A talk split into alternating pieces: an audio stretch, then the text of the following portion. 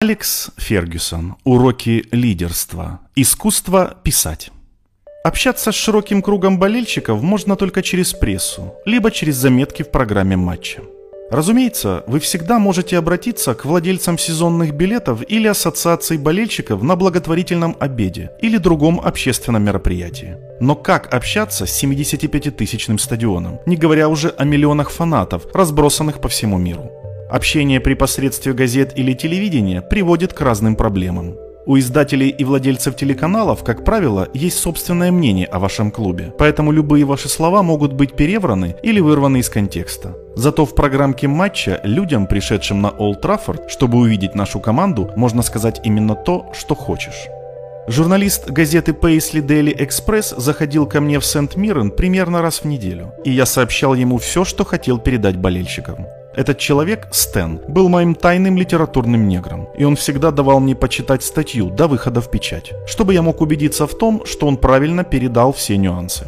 Такое регулярное сотрудничество работало вполне удовлетворительно, поэтому я попытался устроить так и в Абердине. Там я частенько уговаривал болельщиков громче поддерживать свою команду во время игры.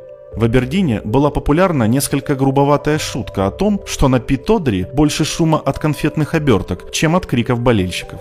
В Манчестер Юнайтед я сотрудничал с репортером Манчестер Evening News Дэвидом Миком. Приступив к работе в этом клубе, я сразу же постарался убедить всех в отличном потенциале команды. На тот момент она занимала в чемпионате второе место с конца, чем были очень недовольны не только ее владельцы. В предматчевых программках я старался сообщить болельщикам, что по крайней мере в некоторых вопросах я на их стороне. Например, цены на билеты были завышены. И мне удалось внушить эту мысль Мартину Эдвардсу и остальным членам совета директоров.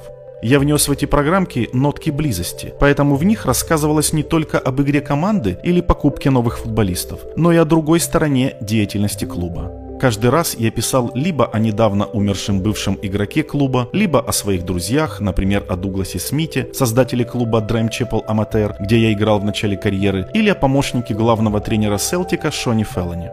Людям не нравится монотонное повторение очевидных истин. Они хотят прочесть оригинальную историю и узнать что-нибудь новенькое.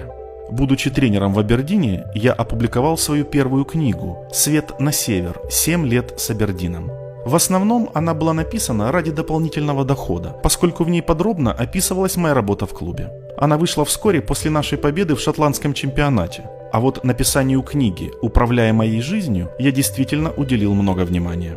Книга вышла в 1999 году, после того, как Манчестер Юнайтед сделал требл. Писать ее мне помогал Хью Макелвейн, и эта работа была для меня чем-то совершенно новым. В тот момент в моей жизни был сложный период, и я невольно ловил себя на мысли, что в редкие свободные минуты пытаюсь наспех записать свои размышления и воспоминания о разных событиях. В конце концов, я вручил Хью записи, состоящие из более 200 тысяч слов, набросанных на первых попавшихся под руку клочках бумаги.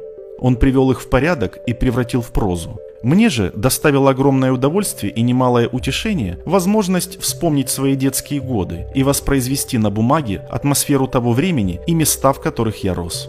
Наиболее осмысленными оказались самые короткие из моих заметок. В основном это были ответы на письма и записки, потоком стекавшиеся в офис клуба. Большая часть моей управленческой деятельности пришлась на то время, когда еще не было электронной почты и мобильных телефонов. Отвечать приходилось в письмах и открытках. Как от главного тренера Манчестер Юнайтед от меня ждали, в зависимости от ситуации, выражения соболезнований или поздравлений, а также благодарности в ответ на всевозможные предложения болельщиков.